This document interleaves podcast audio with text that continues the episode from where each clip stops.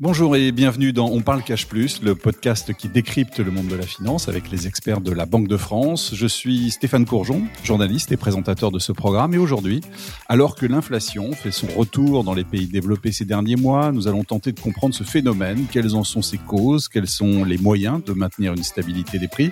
Et puis cette hausse des prix est-elle durable ou temporaire?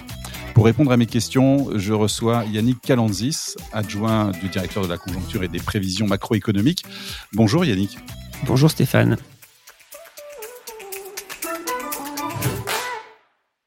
Yannick Calanzis, merci de nous accompagner à l'occasion de ce troisième épisode dont parle Cash Plus. On parle donc aujourd'hui d'inflation. Est-ce qu'on pourrait la définir pour commencer d'ailleurs euh, l'inflation? Qu'est-ce que c'est? Alors, en, une phrase, l'inflation, c'est la, variation des prix. Donc, si les prix augmentent de, euh, mettons, 10%, l'inflation, ce serait 10%. Euh, donc, c'est très simple si on prend un seul bien. Euh, si on prend par exemple la baguette de pain, en 1992, d'après l'INSEE, le, prix moyen d'une baguette de pain en France, c'était 3 francs 50. À l'époque, c'était les, francs. Donc, ça représente aujourd'hui un peu plus de 50 centimes d'euros. Et puis, Aujourd'hui, le prix d'une baguette de pain, toujours d'après l'INSEE, en moyenne, en France, c'est d'environ 90 centimes d'euros. Donc en un peu moins de 30 ans, le prix de la baguette a été multiplié par 1,6. Euh, et ça, ça représente une mmh inflation moyenne d'un peu moins de 2% par an. Donc on a une hausse comme ça euh, tendancielle du prix du pain sur le long terme, et c'est ça l'inflation. Vous nous parliez à l'instant de, de l'INSEE justement. Ça veut dire que c'est l'INSEE qui mesure l'inflation? C'est en effet l'INSEE qui mesure l'inflation. Alors pour un seul prix, c'est assez facile. Euh, là où ça se complique, c'est qu'en fait, il y a beaucoup de biens et de services euh, qui sont produits et consommés dans nos économies. Mhm. Et donc, ce qu'on appelle l'inflation, c'est pas juste la variation du prix d'un bien, mais c'est la, variation euh, du prix de l'ensemble des biens. Alors, les économistes, nous, on appelle ça, dans notre jargon, le, niveau général des prix. Et pour le mesurer concrètement, eh bien, il faut un travail statistique assez complexe, et c'est ce que fait l'INSEE. C'est-à-dire qu'il regarde en fait le prix de plusieurs types de produits dans différentes catégories? Donc l'INSEE, ils font des relevés de prix, de nombreux prix, euh, dans toutes les catégories euh, de, biens et de services que nous consommons. Et puis, ils les, les agrègent, ils font une sorte de moyenne qui permet d'avoir un seul indice qui reflète le prix de l'ensemble du, panier de, biens et de services que nous consommons. Est-ce que vous pouvez nous donner des exemples justement de produits que l'INSEE intègre dans, son panier pour déterminer alors ce qu'on appelle l'indice des prix à la consommation? C'est ça, il y a deux types d'indices des prix, hein, je crois. L'INSEE produit beaucoup d'indices, mais il y en a deux qui sont euh, plus particulièrement commentés. Il y a l'indice des prix à la consommation, qui est euh, très commenté en France.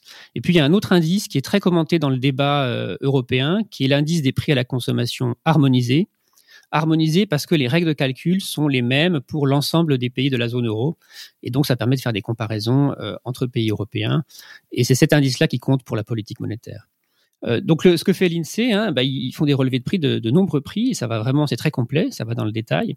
Donc il y a quatre grandes catégories. Il y a tout ce qui est euh, alimentation, avec le prix de l'ensemble des aliments que nous consommons, hein, le riz, le pain, euh, l'huile d'olive, euh, le thé, les fruits secs, les différents types de viande, etc.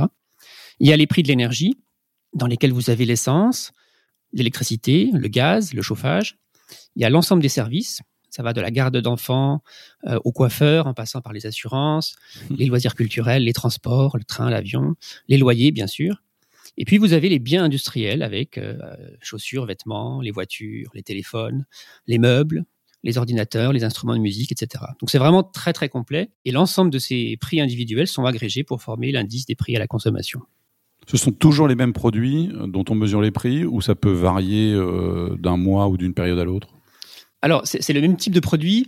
Là où c'est compliqué, c'est qu'il y, a des produits qui sortent du marché, qui sont remplacés par d'autres plus récents, avec des qualités différentes.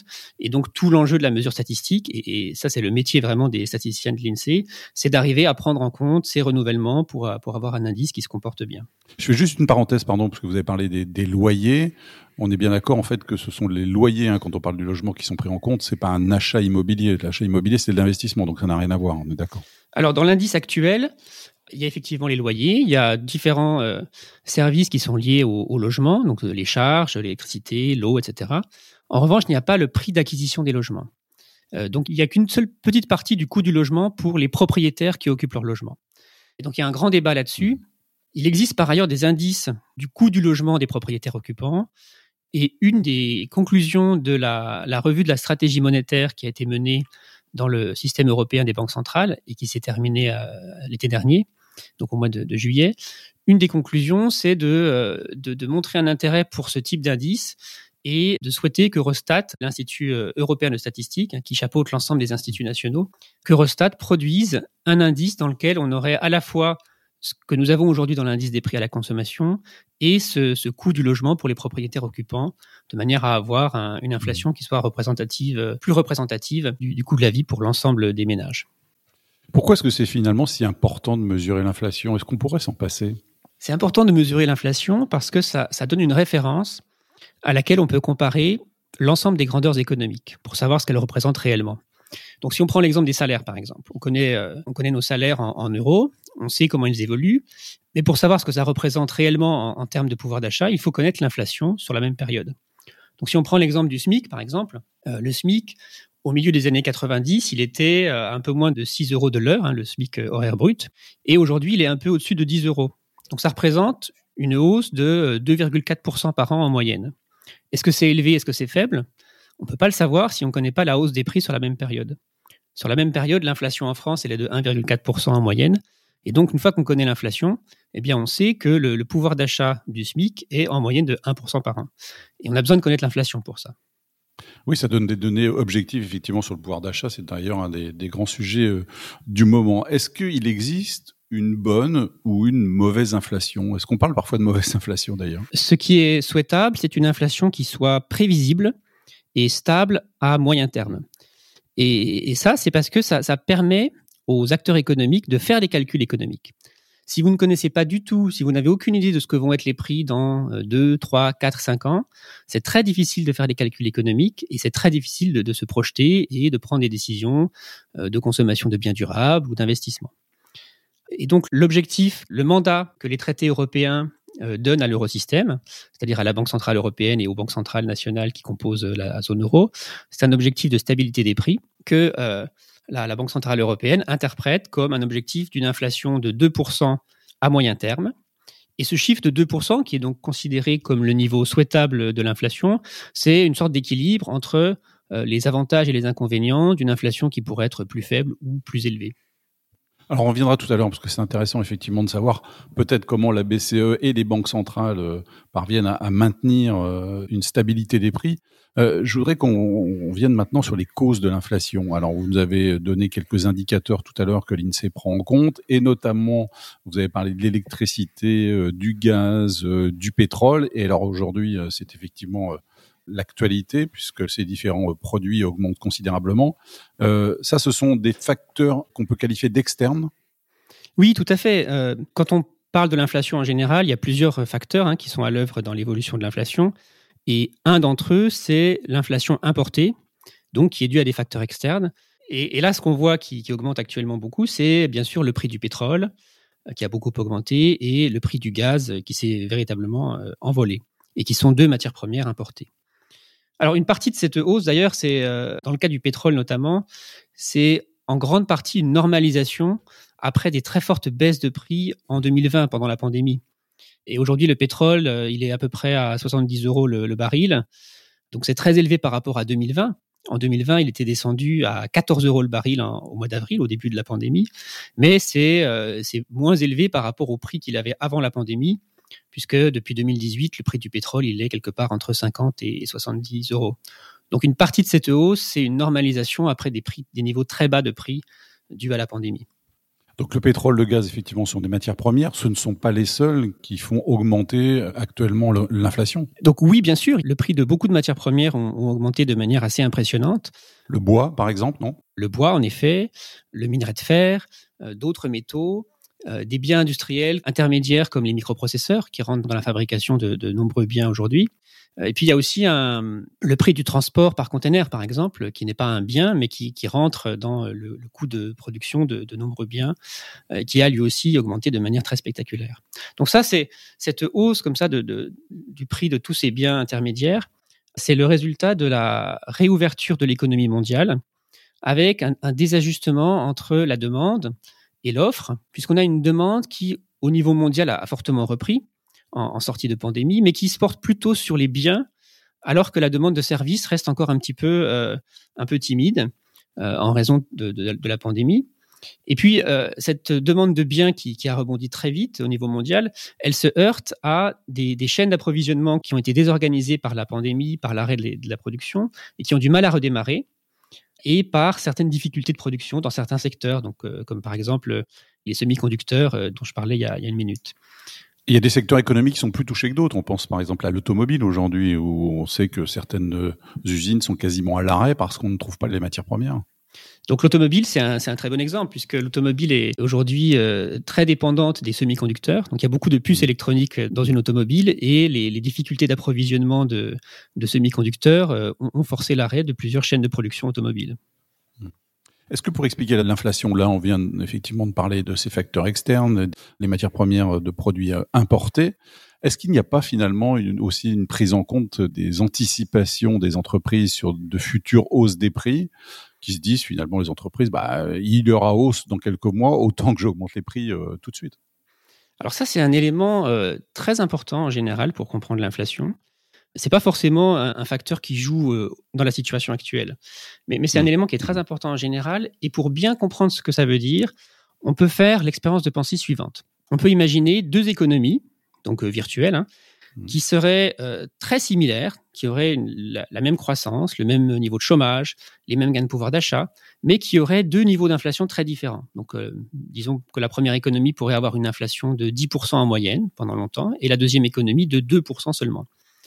Donc, dans l'économie où l'inflation euh, est de 10%, L'ensemble des acteurs économiques savent que les prix augmentent de 10%, sont sur une tendance de, de 10% à moyen terme, et donc ils augmentent leurs prix en conséquence. Et puis dans l'économie euh, à 2%, bien, tout le monde sait que l'inflation de moyen terme, euh, c'est 2%, et on augmente aussi les prix en conséquence. Ce qui fait qu'il y, a, un caractère, euh, en quelque sorte, autoréalisateur. C'est parce qu'on croit que les prix augmentent de 10% par an qu'ils augmentent de 10% par an, et, de même pour, pour 2%. Et ce qui distingue ces deux économies, donc 10% et 2%, c'est ce que on appelle, nous les économistes, l'ancrage nominal. Et cet ancrage nominal, dans les économies avancées, on considère que c'est le, rôle de la Banque centrale de l'assurer euh, par la politique monétaire. Et c'est ça que recouvre hein, le mandat de stabilité des prix. Donc c'est vraiment important parce que les mécanismes économiques, notamment les mécanismes de marché, ils permettent de, déterminer les, les, prix relatifs, le prix d'un bien par rapport au prix d'un autre bien, mais pas le niveau général des prix. Et ça, c'est vraiment le rôle de la Banque centrale et de cet ancrage nominal. Donc ça, c'est un concept un peu abstrait, mais concrètement, c'est lié aux anticipations. Donc là, je reviens à votre question, puisque pour mesurer cet ancrage nominal, on regarde les anticipations à moyen terme des acteurs économiques. Donc pourquoi à moyen terme? Parce qu'à court terme, l'inflation, elle dépend des, mouvements de prix individuels. Donc on a parlé du pétrole, du gaz. Euh, mais une fois que leur effet sur l'inflation s'est dissipé, donc au bout de 3, 4, 5 ans, ce qui reste dans l'inflation, c'est cette tendance générale de moyen terme euh, qui est liée à l'ancrage nominal. Donc c'est pour ça que les banques centrales parlent souvent de, de l'ancrage des anticipations d'inflation en disant euh, tout va bien, les anticipations sont bien ancrées, ou au contraire, dans certaines situations, en s'inquiétant d'un risque de désancrage des anticipations. Euh, c'est lié au fait qu'il est très important euh, pour les acteurs économiques de savoir qu'ils sont dans une économie où l'inflation de moyen terme c'est 2% et pas dans une économie où l'inflation de moyen terme serait de 10%. Mais la Banque de France, est-ce qu'elle dispose d'indicateurs qui lui permettent de déceler les comportements des entreprises justement sur les prix? Donc on a différentes mesures de ces anticipations. Hein.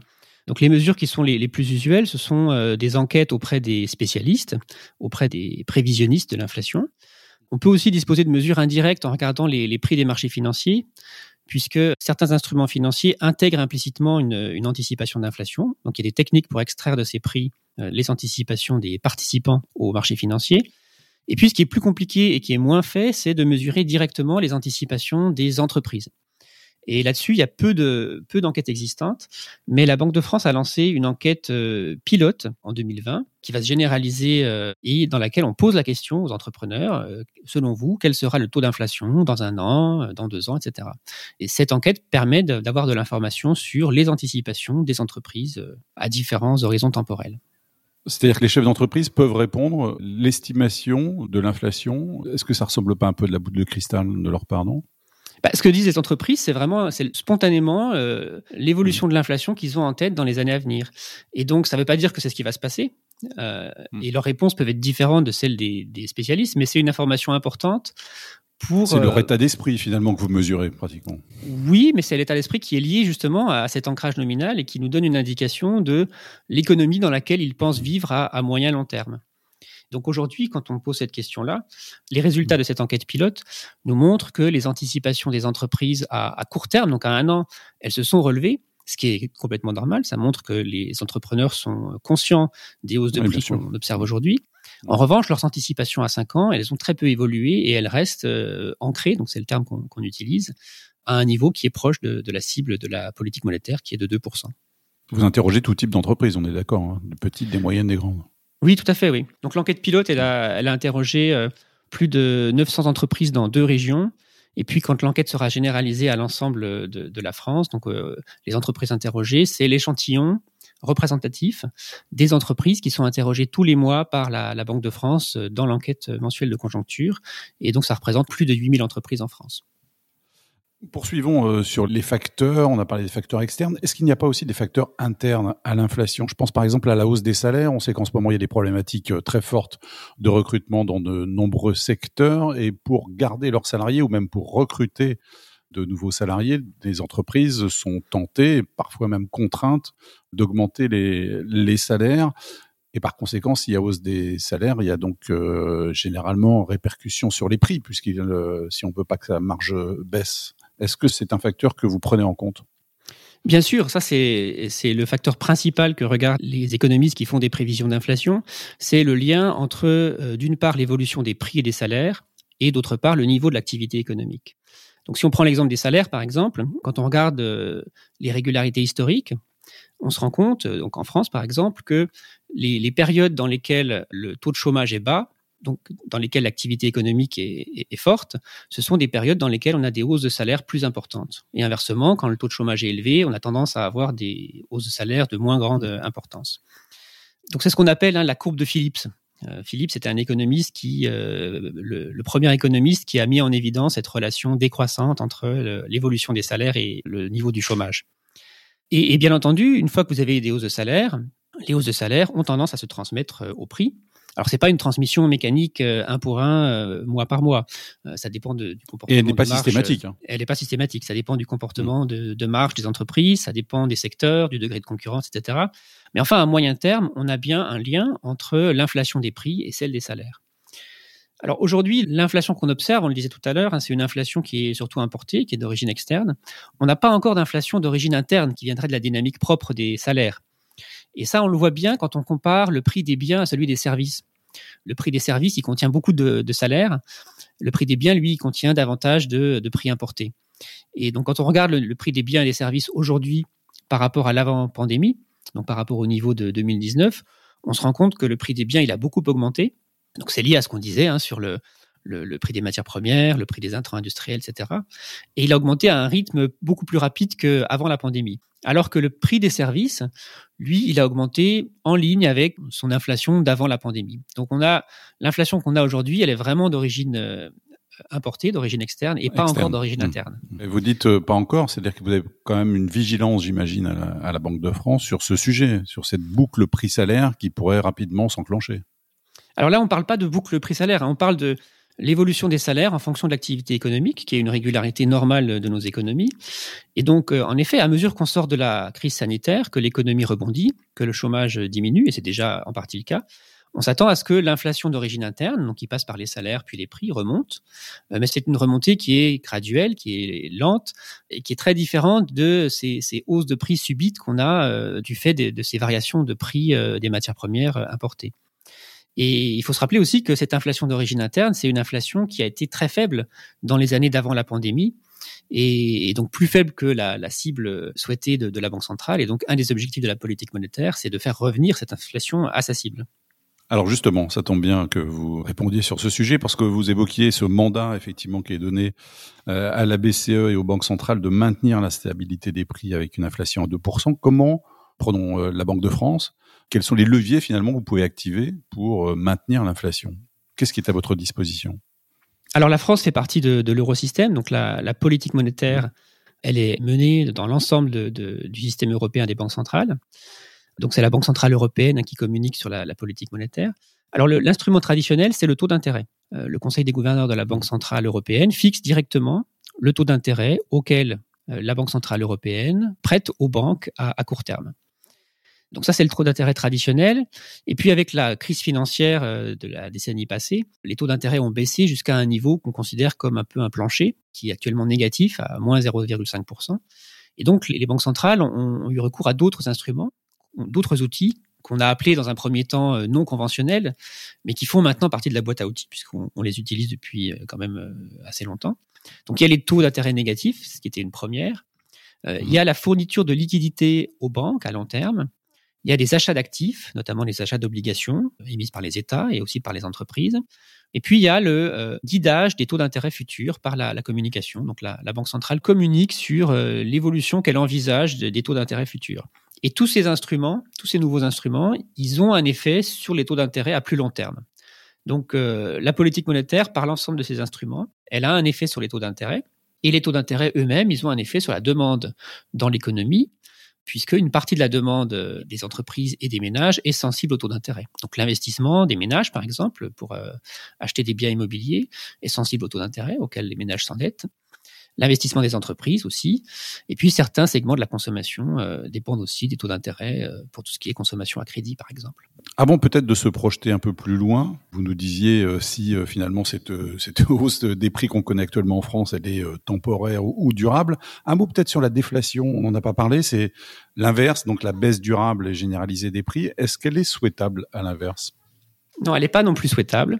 Pourquoi? Parce que quand les prix baissent, les acheteurs peuvent avoir envie de différer leurs achats pour profiter de prix euh, plus faibles euh, un peu plus tard. Et à l'inverse, les vendeurs ont envie de se dépêcher de vendre à des prix qui sont encore pas trop faibles. Et donc ça, ça a tendance à faire baisser encore plus les prix. Et si cette déflation n'a pas été anticipée, elle a pour effet d'augmenter le poids de la dette des entreprises par rapport à leurs revenus, ce qui peut conduire à des faillites et à des situations de, grande fragilité financière. Donc en théorie, un moyen d'arrêter un tel processus, c'est de baisser les taux d'intérêt. Le problème, c'est que, euh, comme je le disais tout à l'heure, les, taux d'intérêt, on ne peut pas les baisser autant qu'on veut. Il y a un taux euh, plancher. On ne peut pas aller très très loin en dessous de, zéro, tout simplement parce que un épargnant qui toucherait un taux très négatif sur euh, ses instruments financiers ou sur son compte en banque aurait toujours la possibilité de, retirer son argent pour avoir des, billets de banque qui, eux, ne lui coûteraient rien. Et donc, c'est la raison pour laquelle on ne peut pas descendre infiniment en dessous de zéro. Et c'est la raison pour laquelle euh, une situation de déflation euh, généralisée n'est pas souhaitable. Alors, euh, regardons un peu devant. J'imagine qu'à la Banque de France, avez effectué un certain nombre de, projections. Qu'est-ce qu'elles indiquent aujourd'hui? Parce que c'est une question qu'on doit vous poser dix fois par jour. J'imagine, Yannick Alanzis, est-ce que la hausse des prix actuellement, elle est durable ou temporaire? Alors, la hausse des prix, on a vu qu'elle était due à trois raisons. La première, hein, c'est cet effet de, normalisation des prix après les fortes baisses de 2020. La deuxième, c'est ce qui se passe sur le prix de l'énergie, donc le pétrole, le gaz. Et puis la troisième, c'est cet effet de désajustement entre l'offre et la demande avec la réouverture de l'économie mondiale. Donc on a de bonnes raisons de penser que euh, ces trois effets sont temporaires. Donc la normalisation des prix, par nature, c'est temporaire.